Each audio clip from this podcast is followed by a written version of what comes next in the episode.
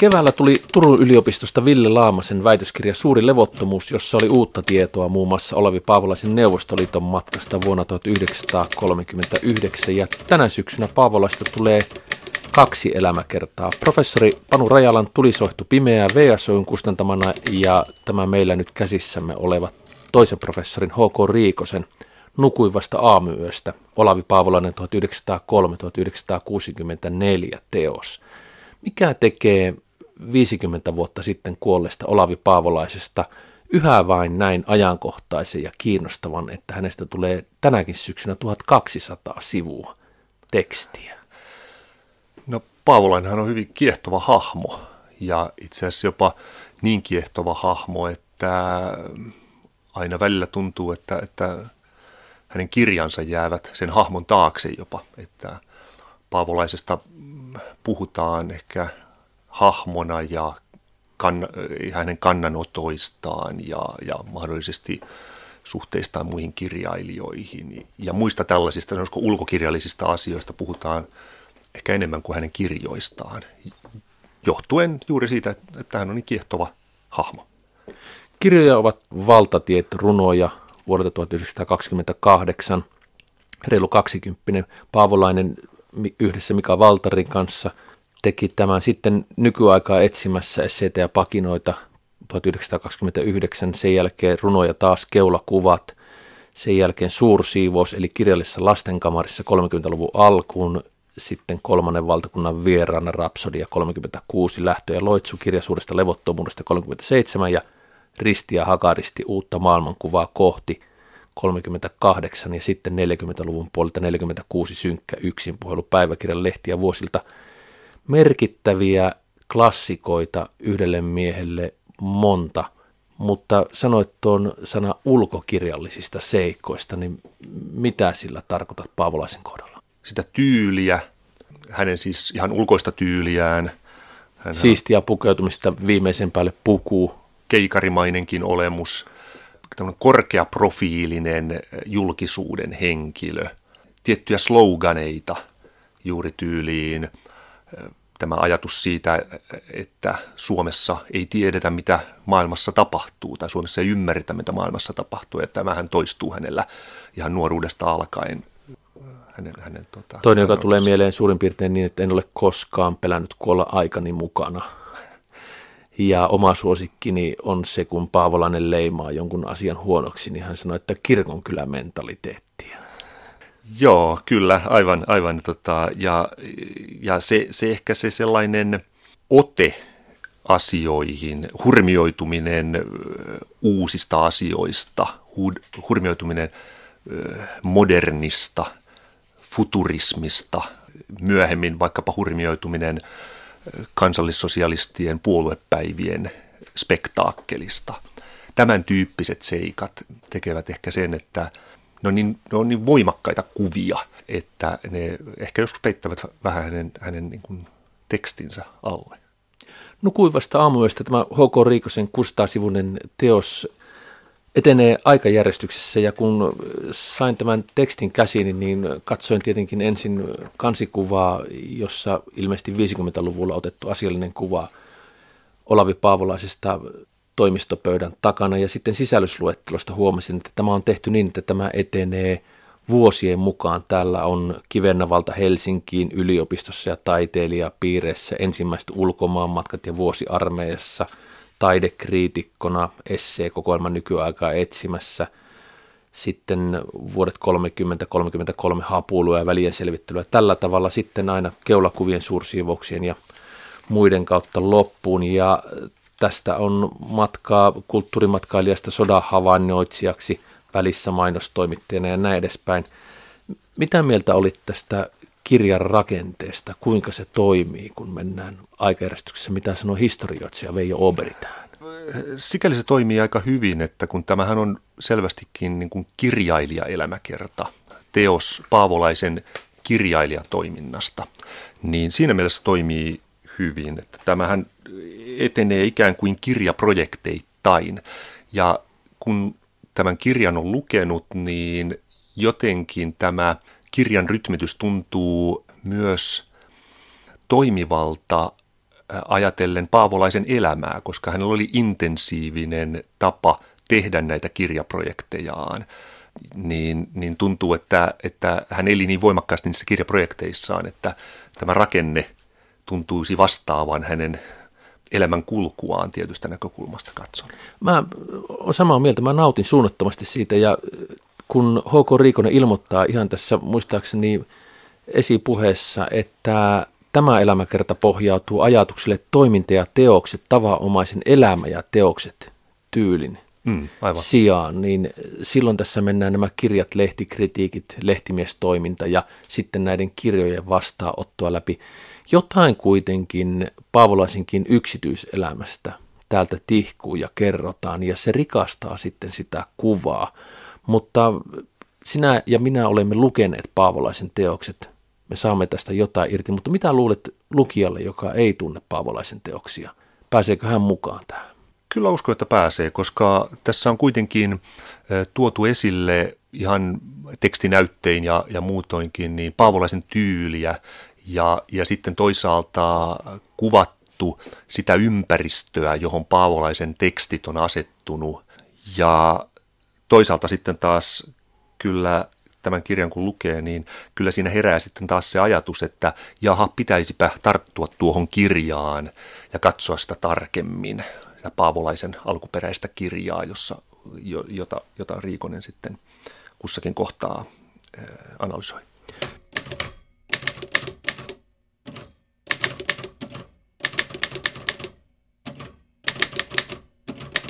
Mä teen aikoinaan hurjan matkan Paavolaisen kirjallisen tuotannon, siis painettujen kirjojen myötä hänen lehtimiesuraltaan. En ole lukenut yhtä artikkelia, mutta tein hurjan matkan ja tein myös hienon matkan tämä H.K. Riikosen nukuivasta aamuyöstä 600 sivu aikana uudestaan niiden kirjojen läpi, mutta myöskin tavalla tai toisella tulenkantajien, 1900-luvun alun modernistien, Suur-Suomeen uskovien ja siihen pettyneiden, mutta myöskin Eurooppa-intoilijoiden ja ympäri maailmaa matkustaneen Paavolaisen mukana, mutta minkälaisen matkan sinä teet 600 sivun kanssa?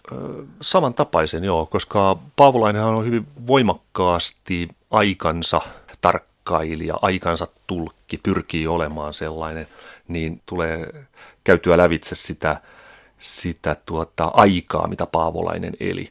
Ja sitten myös, myös sellaista Paavolaisen henkilökohtaista kehitystä, koska tietysti se, mitä hän nuorena miehenä 20-luvulla kirjoitti ja se, mitä hän sitten 40-luvulla jo keski-ikäisenä kirjoitti, niin onhan siinä suuri ero myös näissä teksteissä ja siinä otteessa.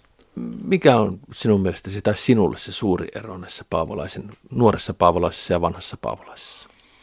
Tietysti vanha paavolainen kuulostaa pessimistisemmältä, kun nuori paavolainen – haltioituu uusista ilmiöistä, niin vähän vanhempi paavolainen on sitten ehkä uusien ilmiöiden suhteen vähän varovaisempi. Tämä on ehkä se pääasiallinen, mikä siinä tulee. Toisaalta sitten tuntuu, että se kyky haltioitua ja hurmioitua ilmiöistä on säilynyt, mutta tosiaan ote on varovaisempi. Paavolainen ei niin empii lähteä mukaan uusiin ilmiöihin, pohtii, että pitäisikö lähteä vai ei. Vaikka maailma muuttuu sillä tavalla moderniksi, kun hän on sen nähnyt 20-luvulla, niin hän ei ole sitä innoissa, hän ei ole enää innoissaan koneista, koneet ovat tappaneet paljon ihmisiä, hän ei ole enää innoissaan siitä, että ihmiset ja asiat liikkuvat helposti, joka puolella on lyhyt matka, koska se mahdollisti myös toisen maailmansodan totaalisuuden. Hän on nähnyt jo nelikymppisenä tämän, mutta kun Riikonen tuo sen nuoren paavolaisen esiin, niin minua sekä ihastutti että hämmästytti, kuinka taitavasti kirjoittaja osaa sen tehdä ja myöskin mitä se tekee suhteessa tulenkantajien palavaan haluun elää ja nähdä asiat. Ja minulla on tästä yksi esimerkki, joka minua nauratti suunnattomasti, kun 20-luvulla 1926 tulenkantajat pitävät Terijoilla juhlia ja viettävät aikaa yhdessä – ja käyvät muun muassa Paavolaisen kotipitäjän Kivennavan Vienolassa hänen kotitalossaan sitten juhlimassa, niin Paavolainen myöhemmin ihmettelee, että kun muuten oli hyvät juhlat ja erittäin hyvät päivät, mutta runoilija Katri Valalle oli tullut jostain niin paha mieli, että hän sitten mökötti. Ja Riikonen ottaa erittäin taitavasti selvää sitten Katri Valan yksityiskirjeestä, en enää muista kenelle, että mitä hän on kirjoittanut tänä aikana, ja siitä selviää, että runoilija Katri Valalle on tullut paha mieli, koska tulenkantajien piireissä on puhuttu sinä aikana niin paljon pahaa modernismista. Ja, minä luin, luin tätä ja nauroin ääneen, että jollekin voi tulla niin paha mieli siitä, että modernismia on haukuttu tai sitä ei ole ainakaan arvostettu.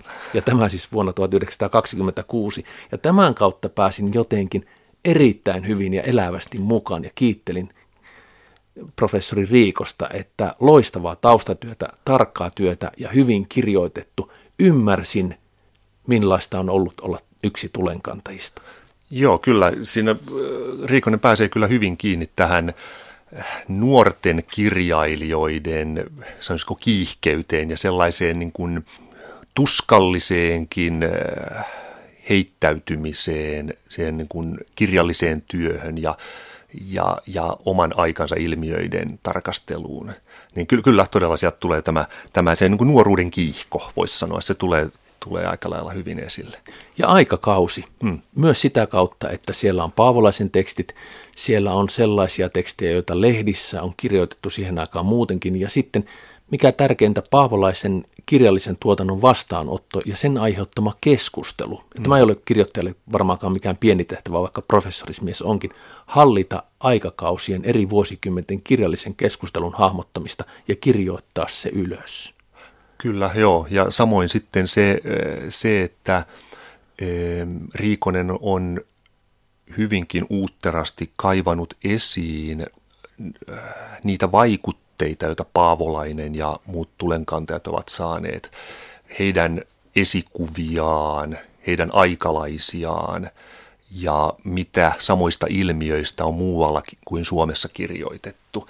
Ja tuonut esille myös sen, että, että tietysti kun tulenkantajat – heillä oli tämä ikkunat auki Eurooppaan ja, ja tämmöinen, se on pannaan vipa, vibaa punttiin niin sanotusti, eli tuodaan uusia tuo, tuulia suomalaiseen kirjallisuuteen ja kulttuurielämään, niin kyllähän Riikonen tuo esille myös sen, että et eivät he nyt ihan yksin sitä pyörää keksineet ja että monet näistä asioista, joita tulenkantajat toivat esiin, niin, niin olivat jo ajassa liik- liikkeellä muutoinkin toinen asia, mikä minua huvitti, mä nauron ääneen, kun Olavi Paavolainen oli tunnettu siitä, että hän pukeutui aina hyvin korrektisti ja hänen julkinen käytöksensä oli korrektia, Aivan. niin Riikonen kertoo ainakin kaksi kertaa, että ja toinen oli skandalöisi kerta, kun tulenkantajat järjestävät johonkin runonlausuntatilaisuuteen vihellyskonsertin niin, että ostavat sinne pääsylippuja ja menevät ja viheltävät esitysten aikana ja niiden jälkeen niin, että se tilaisuus keskeytyy. Ja, Juuri näin. ja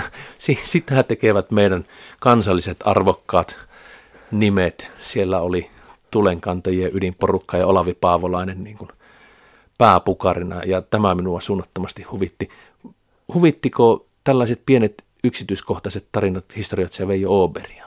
Tästä? Kyllä, toki. Ja siis äh, jälleen siinä Riikosella – tulee esiin se, että, että todellakin vaikka tämä kirja keskittyy Paavolaisen eh, kirjailijatoimintaan, niin juuri siellä on sitten näitä anekdootteja sen kirja, kirjailijatoiminnan ja, ja, ja kirjojen ulkopuolelta, jotka tuovat esille sen, sen tuota, ympäristö, jossa ollaan. Ja juuri tuon, tuon tapaiset tapaukset, jotka hyvin kuvaavat sitä, sitä niin nuorten kirjailijoiden kiihkeyttä asiansa puolesta.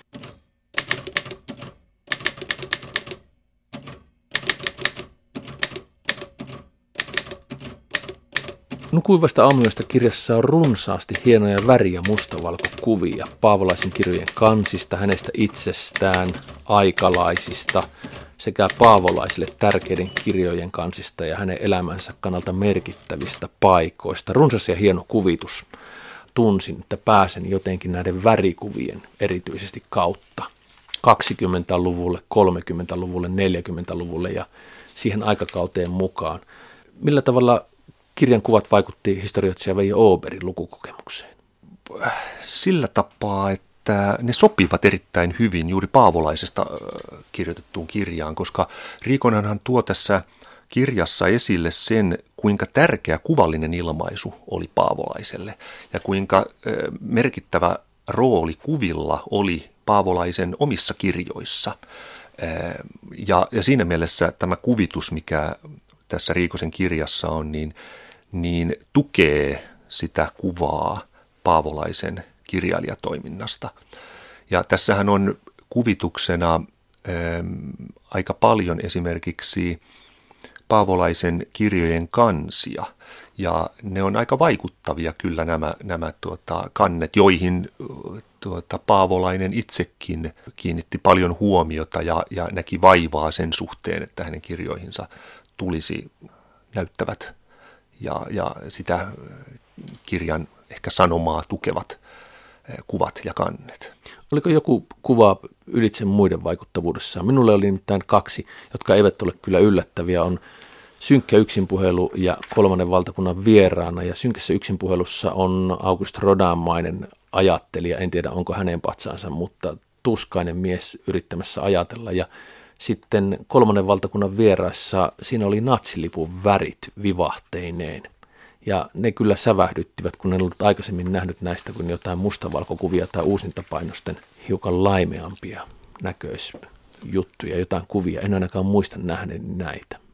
Joo, ne on kyllä todella, todella vaikuttavia. Ehkä itselleni kuitenkin vaikuttavin on ollut eh, tämä nykyaikaa etsimässä kirjan kansi, jossa on tämä nahkakypärään pukeutunut autoilija ikään kuin modernin ajan symbolina.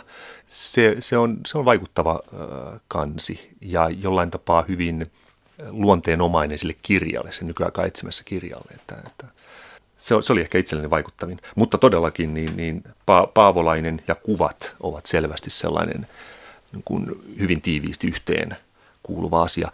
Tässä ehkä kannattaa muistaa sellainen seikka jälleen Paavolaisesta oman aikansa tulkkina tai osana omaa aikaansa, että silloin kun hän 20- ja 30-luvulla kirjoitti kirjojaan ja suunnitteli niihin kuvitusta, niin sehän on myös esimerkiksi äh, tämmöisen modernin kuvajournalismin nousu, nousukautta, kun sekä Yhdysvalloissa että Neuvostoliitossa äh, tehtiin sellaisia kuva, tai tehtiin sellaista kuvajournalismia, joka on yhä edelleenkin äh, esikuvallista nykyaikaisessa graafisessa suunnittelussa. Eli siinäkin suhteessa voi sanoa, että Paavolainen oli aikansa hermolla, kun hän kuvi, kuviin näki vaivaa. Kirjassa on useita faktalaatikkoja sellaisia, joissa on yleensä henkilöesittely tai jonkun kirjan tausta. Ja yksi näistä on tämä Paavolaisen luottokuvatoimittaja Arne Nopsanen. Ja oli erittäin kiinnostava lukea, että mitä muuta Nopsanen on tehnyt, milloin he ovat tutustuneet ja millaista yhteistyö on ollut. Ja samalla tavalla siellä oli muitakin henkilöitä, jotka ovat vaikuttaneet Olavi Paavolaisen elämässä tässä Nukuivasta aamuyöstä teoksessa. Ja sitä kautta se henkilögalleria tuli jotenkin rikkaammaksi ja ymmärrettävämmäksi, että hän ei ollut tällainen yksinäinen loistava hahmo, vaan hänellä oli ihmisiä, jotka tekivät hänelle töitä. Oli sihteeriä, joka kirjoitti puhtaaksi, oli siivoojaa ja oli sitä ja oli tätä. Sitä kautta myöskin tajusi suomalaista kulttuurielämästä 1900-luvun alkupuolella, että minkälaisia henkilösuhteita on ollut, niin minkälaista se on ollut sen kulttuurin tekeminen. Kyllä joo, ja tässä tulee esille myös semmoinen aika vahva yhteisöllisyys. Toisaalta Paavolainen, tosiaan hänellä oli tukenaan tiettyjä henkilöitä, jotka tekivät hänen puolestaan töitä. Toisaalta sitten taas Paavolainen itse tuki monia nuoria kirjailijoita. Tässä kirjassaan tulee erittäin hyvin esille Paavolaisen toiminta kirja-arvostelijana esimerkiksi, samoin kuin esimerkiksi taidearvostelijana, elokuva-arvostelijana ja niin edelleen. Mutta ehkä kirja-arvostelijana ennen kaikkea, niin hän, hän myös ähm, pyrki nostamaan Katri Valan, Helvi Hämäläisen kaltaisia nuoria kirjailijoita ja tukemaan heidän työtään positiivisilla kirja-arvioilla. Ja, ja muutoinkin niin kuin siitä ehkä erityisesti tästä niin kuin nuoruusajan, sanotaanko 20-30-luvun 20- ja 30-lukujen toiminnassa, niin tuntuu korostuvan sellainen, sellainen yhteisöllisyys, joka ehkä sitten vähän myöhemmin, vaikkapa synkän yksinpuhelun aikoihin ja näin, niin jo ehkä sillä tavalla vähän häipyy, että se onkin jo sitten, se onkin yksinpuhelua, se on yksinäisempää se kirjailijan toimi, vaikka silloinkin on tietysti avustajia mukana. Sanoit tuosta Paavolaisen kriitikotoiminnasta, joka oli monipuolista. Rikonenkin luettelee sitä ja pyytää lukija kiinnittämään huomiota, että hän ei tehnyt ainoastaan kirjallisuuskritiikkiä, vaan elokuvaa, kuvataidetta, balettia, Kyllä. lähes kaikkea, kaikkea mahdollista. Hän oli sillä tavalla monipuolinen ja Rikonen ehdottaa, että rivien välissä ainakin, että jonkun kannattaisi kerätä ne kritiikit ja lehtijutut, joita Olavi Paavolainen on 2- ja 30-luvulla tehnyt, ja tehdä niistä itsenäinen teos, ja se olisi erittäin kiinnostava, mitä tulee Olavi Paavolaisen ajatteluun ja myöskin sen ymmärtämisen, että miksi häneen suhtauduttiin aikanaan niin kuin suhtauduttiin sekä hyvällä että pahalla. Aivan, aivan. Ja Riikonen tuntuu hiukan tosiaan pahoitteleva tätä, tätä seikkaa ja sitä, että esimerkiksi silloin kun Paavolaisen valitut teokset julkaistiin 1960-luvun alussa, niin, niin näissä valituissa teoksissa ei tullut kovin vahvasti esille tämä artikkelipuoli sitten. Mutta totta, se, se olisi äärimmäisen, äärimmäisen mielenkiintoista, mutta täytyy sanoa, että se olisi myös varmasti äärimmäisen työlästä, koska Paavolainenhan kirjoitti erittäin lavealti mitä erilaisimpiin lehtiin. Eeva-lehdestä Suomen sosiaalidemokraattiin ja ylioppilaslehteen ja erilaisiin maakuntalehtiin. Eli toissa on sekä päivälehtiin että erilaisiin aikakauskirjatyyppisiin lehtiin, että sitten viikkolehtiin ja suorastaan voi sanoa viihdelukemistoihin. Niin siinä olisikin sitten tämän artikkelikokoelman laatijalle melkoinen urakka. Harvoin tulee luettua ainakaan minulla näin innoittavaa elämäkertaa ja tietenkin se johtuu siitä, että kyseessä on Olavi Paavolainen, mutta toinen syy, miksi innostuin tästä nukuivasta aamuyöstä oli Riikosen kirjoitustyyli. Tuntuu jotenkin, että hän ei arvota, hän ei selitä, hänellä on hyvin vähän omia kommentteja, huutomerkkejä tai mitään muuta tällaista, että miten hän arvottaisi Olavi Paavolaisen tekemiset – puhutaan sitten kirjallista tekemistä tai sen ohessa pieniä raotuksia yksityiselämää. Mitä historioitsija Veijo Oberi piti tästä tyylistä ja valinnasta kirjoittajan suhteen? No minä kyllä pidin siitä myös. Tosiaan Riikosella on aika sellainen hienovarainen tapa kommentoida Paavolaisen tekemisiä ja hän selvästikään ei tuo ikään kuin omia arvoasetelmiaan siihen tekstiin kovastikaan. Et jonkin verran luonnollisesti, kun, kun käydään lävitse vaikkapa synkän yksin puhelun saamaa kritiikkiä, niin hän, hän analysoi sitä ja siinä voi ehkä havaita, havaita myös sellaisia painotuksia, jossa, jossa Riikonen hiukan ehkä on puolustamassa paavolaista kriitikkoja vastaan, mutta hän ei tee sitä mitenkään vahvan ohjelmallisesti. Että todellakin Riikosen kirjan, kirjan vahvuutta on, on juuri tämä, tämä sanoisiko, hienovarainen tyyli ja se, että Riikonen ei myöskään esimerkiksi tuo itseään siihen kirjaan mukaan.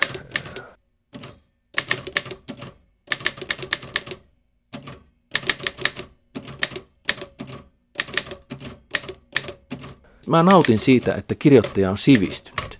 Kun hän kun hän kirjoittaa, että aikakaudesta 20-luvusta, kun Paavolainen on vauhdissa ja hän kiihkoilee kaiken uuden, modernin ja sen puolesta, mitä maailmassa nyt tapahtuu, niin, niin Riikonen – kertoo niistä paavolaisten tekstien perusteella, että mitä kirjoja hän on lukenut ja myöskin se, mitä hän ei ole selvästikään siltä aikakaudelta lukenut. Aivan. Joo, ja kyllä. tämä oli seikka, että kokonaiskuva hahmottuu hyvin tarkaksi, mitä tulee näihin vuosikymmeniin, jotka kirjoittaja käy läpi. Ja tämä myöskin innoitti minua siihen, kun Riikonen kirjoittaa aina sinne tänne kirjan, jonka Paavolainen on lukenut tai ei ole lukenut, listaamaan itselleni, että mitä kirjoja minun pitäisi lukea. Ja pääsin siis 20-luvulla alkuun ja sinne, sinnekin tuli vasta vain alkuun tämä Yrjö Hirnin Valtameren saari, suomalainen kaveri, joka kirjoittaa jostain Tyynemeren saaresta. Aivan.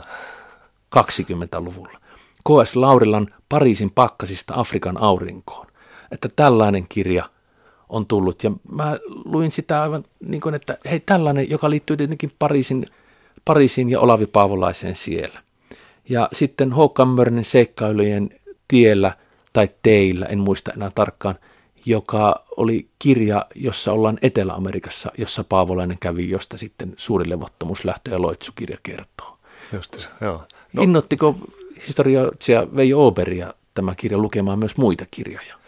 No joo, kyllä, että itselleni tuli myös ehkä sieltä 1920-luvulta ja 30-luvulta tiettyjä kirjoja eteen. Ja ehkä, ehkä päällimmäisenä Hagar Ulssonin kirjat. Minulla on se käsitys, että Ulssonin kirjat nykyään ovat aika unohdettuja, ehkä, ehkä kirjallisuuden tutkijoiden piirissä tunnettuja, mutta, mutta muutoin aika varjoon jääneitä. Täytyy kuitenkin muistaa, että ne ovat 80-90 vuotta sitten julkaistuja kirjoja, ruotsin kielellä julkaistuja vielä, niin, niin ne helpo, sellaiset kirjat helposti jää, jäävät varjoon. Toinen sitten oli Elsa Enäjärvi-Haavion Vanha iloinen Englanti. Minua jäi kiinnostamaan se oikeastaan siksi, että sehän tuodaan tässä kirjassa, Riikosen kirjassa esille tavallaan vastinparina kirjalle, jota Paavolainen ei kirjoittanut. Eli kun Paavolainen kirjoitti äh, artikkeleita ja, ja kirjoja matkoistaan äh, Keski-Euroopassa, matkoistaan Etelä-Amerikassa, niin hän, kävi myös Englannissa, mutta ei kirjoittanut siitä äh, kirjaa. Ja, ja tässä Riikonen tuo esille tämän Enäjärvi Haavion vanha iloinen englantikirjan ikään kuin tyylillisesti hyvin erilaisena kuin mitä Paavolainen olisi kirjoittanut. Ehkä, ehkä niin kuin eh, ilman sitä paavolaiselle tyypillistä hurmioitunutta, haltioitunutta adjektiivivyöryä ja kiihkeä rytmistä tekstiä. Että jäi kiinnostamaan tämä Enäjärvi Haavion kirja ja tuota, varmaan tulee se jossain vaiheessa kaivettua esiin. Rikonen kirjoittaa paljon pienistä yksityiskohdista ja hän tekee niin, että vaikka tässä on 600 sivua tässä kirjassa, niin ainakaan minä en lukenut yhtä sellaista isoa tarinaa tästä, vaan se, mihin Riikonen tarttuu kirjallisen tuotannon ulkopuolella, on sellaisia yksittäisiä hetkiä. Hän ottaa tietyn valokuvan jostain juhlista, tulenkantajien juhlista ja kertoo sitten, että miksi siinä valokuvassa ovat ne ja ne, minkälaiset olivat Olavi Paavolaisia Mika Valtarin välit silloin ja ketä muita siinä oli ja tällaisten hetkien kautta etenee. Ja hetkiin kuuluu myöskin suomalaisen kirjallisuusseuran arkiston, jossa on Olavi Paavolaisen jäämistöä, postikorttien, henkilökohtaisten kirjeiden, joidenkin pienien muistilappujen läpikäyminen tällä tavalla, että silloin tämän ja tämän postikortin tausta on se ja se. Tämä oli yksi erittäin nautittava ja hieno seikka myöskin tässä kirjassa. Joo, näitä yksityiskohtiahan täällä on viljelty mielestäni aika hyvin, siis maustamaan, maustamaan kirjaa ja toisaalta sitten niin kuin näiden yksityiskohtien avulla laajenee myös sitten tavallaan paavolaisen henkilökuva, että, että juuri tämmöisiä yksityiskohtia tulee mieleen sitten vaikkapa sitten sodan ajalta tietyt kohtaukset, joissa viinaa on kulunut ja, ja kenraali tulee paikalle ja Yrjö Jylhää yritetään saada edustuskuntoon. Tuota, tämän, tämän tyyppiset tuota, kuvaukset, jotka tietysti on tämän tapaisia kuvauksia luonnollisesti löytyy muiltakin, muiltakin ihmisiltä, mutta, mutta nämä niin kuin, tuovat esille, esille tämmöisiä inhimillisiä piirteitä niin Paavolaisesta kuin hänen lähipiiristäänkin. Mulle heräsi tätä kirjalukiessa myös sellainen halu käydä niissä paikoissa, jossa Olavi Paavolainen on käynyt. Ja helpommin saavutettavissa olisi Helsingin Töölössä sijaitseva museokadu asunto, joka oli pitkäaikainen Paavolaisen asunto. Tietenkin olisi kiva käydä Pariisissa ja Etelä-Amerikassa, mutta Helsingin museokatu on lähempänä elämää. Heräskö sulla jotain tällaisia ajatuksia, että mitä pitää tehdä tai mitä Paavolaisen – mistä saat Paavolaisesta kiinni tässä meidän nykyajassa? Tietysti tällaisena, missä haluaisi käydä katsomassa, niin tulee mieleen tietysti kivennapa ja tämä Paavolaisen talvisodan aikana poltettu, poltettu kotitalo tai kartano siellä. Sitä ei enää ole niin, niin vaikea nähdä. vaikea nähdä, että olisiko siinä mieltä. Et ehkä itselleni semmoinen tavallaan kuva ja tilanne, johon, johon mielellään olisi ollut tutustumassa kärpäsenä katossa, niin oli tämä Paavolaisen 40-vuotisjuhlat 1943 hotelli Helsingissä taisi olla, joka oli tällainen tulenkantajien kerran vielä kokoontuminen, ja josta on, on valokuviakin olemassa ja, ja näin ikään, niin ehkä sen, sen juhlan tunnelmaan olisi jollain tavalla äh, mielenkiintoista päästä, päästä tutustumaan, koska poikkeukselliseen aikaan nuoruuden ystävät, joista osa on jo vähän erkaantunut toisistaan, on ollut kirjallisia erimielisyyksiä, henkilökohtaisia erimielisyyksiä, ja toisaalta sitten taas ystävyyssuhteita, jotka on säilynyt hyvinkin tiiviinä – ja sitten kaikki tämä keskellä sotaa, jossa kaikki, kaikki tapahtuu poikkeustilassa, niin, niin ehkä sen juhlan tunnelma on semmoinen, mitä mielellään olisi päässyt todistamaan. Sellainen tieto kirjassa oli, joka ei tietenkään ole mikään uusi, mutta Riikonen sen hienosti kirjoittaa, että Olavi Pavlonen oli tunnetusti ristiriitainen hahmo. Hänestä on moneksi. Hän ei ollut sitä, ei ollut natsi, eikä ollut kommunisti, eikä ollut tavallaan myöskään modernisti, ja Riikonen pistää siihen ihan faktaa, koska Paavolaisen asunto Helsingissä oli sisustettu hyvin vanhanaikaisesti. Ja tämä oli minusta kiinnostava havainto, että ja Riikonenkin sitä sen, sen pointtaa, että miten voi olla niin moderni mies ja niin uuden perään, mutta asunto on jo aikana hyvin vanha-aikainen ja vanhakantainen. Joo, tämä on äh, selvästikin, tässä kirjassakin tulee esille tämä äh, Paavolaisen ominaisuus, että hän oli, hän oli täynnä paradokseja, juuri, juuri tämän tyyppisiä, että toisaalta eh, hyvin tämmöinen kirjallinen hahmo ja, ja sanotaanko hänen lähipiirissäänkin oli väkeä, jotka esimerkiksi olisivat suhtautuneet maanpuolustukseen tai armeijaan hyvinkin kielteisesti. Paavolainen taas oli innoissaan armeijasta ja, ja piti sitä tärkeänä. Kävi mielellään, suoritti mielellään varusmiespalvelusta ja muisteli sitä hyvällä. Ja näitä paradokseja on useita erilaisia. Ehkä yksi sellainen, joka itselle tuli havaintona tuossa mieleen, oli, että Paavolainenhan oli rohkea kirjailija, joka mielellään koetteli rajoja ja sitten tämä rohkea kirjailija päätyy elämänsä eri vaiheissa sensoriksi ja portinvartijaksi. Eli sodan aikana ollessaan tiedotustehtävissä niin joutui katsomaan, että äh, minkälaista tekstiä voi päästää julkisuuteen sodan oloissa. Ja myöhemmin sitten, kun hän sodan jälkeen oli radiossa äh, teatteripuolen päällikkönä, niin hän siellä valvoi hyvinkin tarkasti minkälaisia kuunnelmia yleisradio esittää ja mitä päästetään lävitse. Ja oli itse asiassa tässä linjaltaan aika konservatiivinenkin. Eli tämmöisiä paradokseja tulee vastaan hänen, hänen elämässään. Ja juuri tämä, tämä, että onko mies natsi vai kommunisti, jotain siltä väliltä. Tästä kirjasta ja muutoinkin Paavolaisenkin kirjoista käy, käy mielestäni ilmi se, että hän ei ollut ei natsi eikä kommunisti, vaan hän eh, tarkkaili näitä molempia ja tarkkaili eri, eri aatteita ja, ja toisaalta myös ehkä etsi jossain määrin omaa maailmankuvaansa. Minkä takia Olavi Paavolainen innoittaa minua on tietenkin se syy, että hän oli aikansa näkijä ja kokija ja hänen kauttaan pääsee matkustamaan ajassa, mutta toinen, miksi hän on minulle edelleen presensissä, on se, että hän saa ainakin minut pohtimaan ja yrittämään ajattelemaan. Ajattelemaan sitä, mikä tässä meidän ajassamme ja tässä maailmassa on olennaista ja mihin tämä oikein on menossa. Ja mä yritän jotenkin vaistovarasti käyttää Paavalaisen tekstit ja hänen kirjallisen tuotannonsa luettuani ja tämä H.K. Riikosen nukuivasta aamuyöstä kirjan jälkeen niitä samoja metodeja tai ainakin jotain matkia Paavolasta siinä, että minä haluan nähdä nyt sen olennaisen, mihin historioitsija Veijo Oberi käyttää Olavi Paavolaista. Paavolainenhan on ehkä ennen kaikkea tämmöinen innostuksen lähde.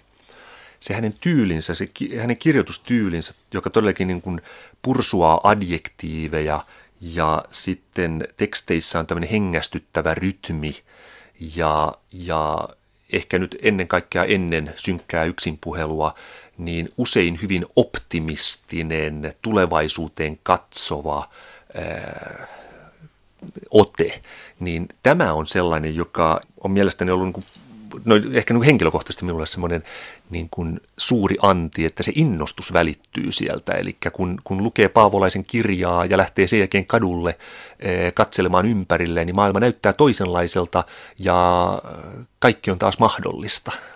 Eli lasi ei ole puoliksi tyhjä, vaan se on puoliksi täynnä jo. Ja, ja tämä on ehkä semmoinen myös, myös tota, tämä liittyy osittain ehkä myös sitten Paavolaisen hahmoon, paitsi hänen teksteinsä, myös hänen hahmoonsa, että, että ei, ole niin kuin, ei ole mielestäni mikään ihme, että kerran toisensa jälkeen ilmestyy nuoria, kirjallisesti suuntautuneita, ehkä vihaisia miehiä, jotka haluavat tehdä sen suursiivouksen kirjallisuudessa tai muutoin ravistella suomalaista kulttuurielämää, ja he löytävät paavolaisen ikään kuin yhdeksi esikuvakseen. Ja tuntuu, että tässä, tässä niin kuin vuosikymmenten mittaan niin kerran toisensa jälkeen uusista sukupolvista löytyy niitä, niitä ihmisiä, ehkä ennen kaikkea nuoria miehiä, joille, jotka löytävät paavolaisen ja, ja joita paavolainen innoittaa. Yksi asia, joka minulle jäi mieleen jotenkin hassulla tavalla tästä kirjasta, oli tekstin erittäin hieno ja perusteellinen selvitys, jonka voisi tiivistää punaisen Fiatin merkitys paavolaisen runoudessa.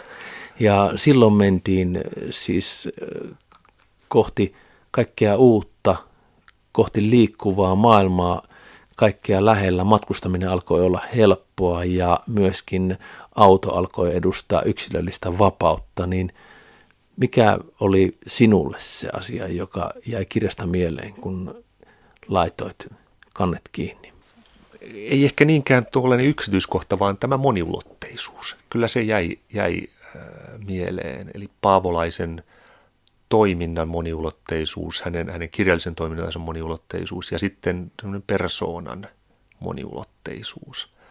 Ja myös ehkä sellainen, äh, jäi miettimään, että Paavolaisestahan olisi, olisi useampaankin kirjaan aihetta, niin jollain tavalla ehkä, ehkä se sellainen, että tuntuu, että kaikesta siitä julkisuudesta, mitä Paavolainen on sekä eläissään että, että sen jälkeen saanut, ja siitä, että hän oli hyvin julkinen hahmo ja toisaalta kirjoitti ajatuksiaan laajastikin ylös, niin jollain tavalla tuntuu, että kuitenkin sinne jää se musta laatikko, jonka aivan sinne ytimeen on vaikea päästä ja juuri tämä ehkä, ehkä tämä moniulotteisuus, tietty ristiriitaisuus Paavolaisen hahmossa, niin, niin olisi ehkä päällimmäinen ajatus.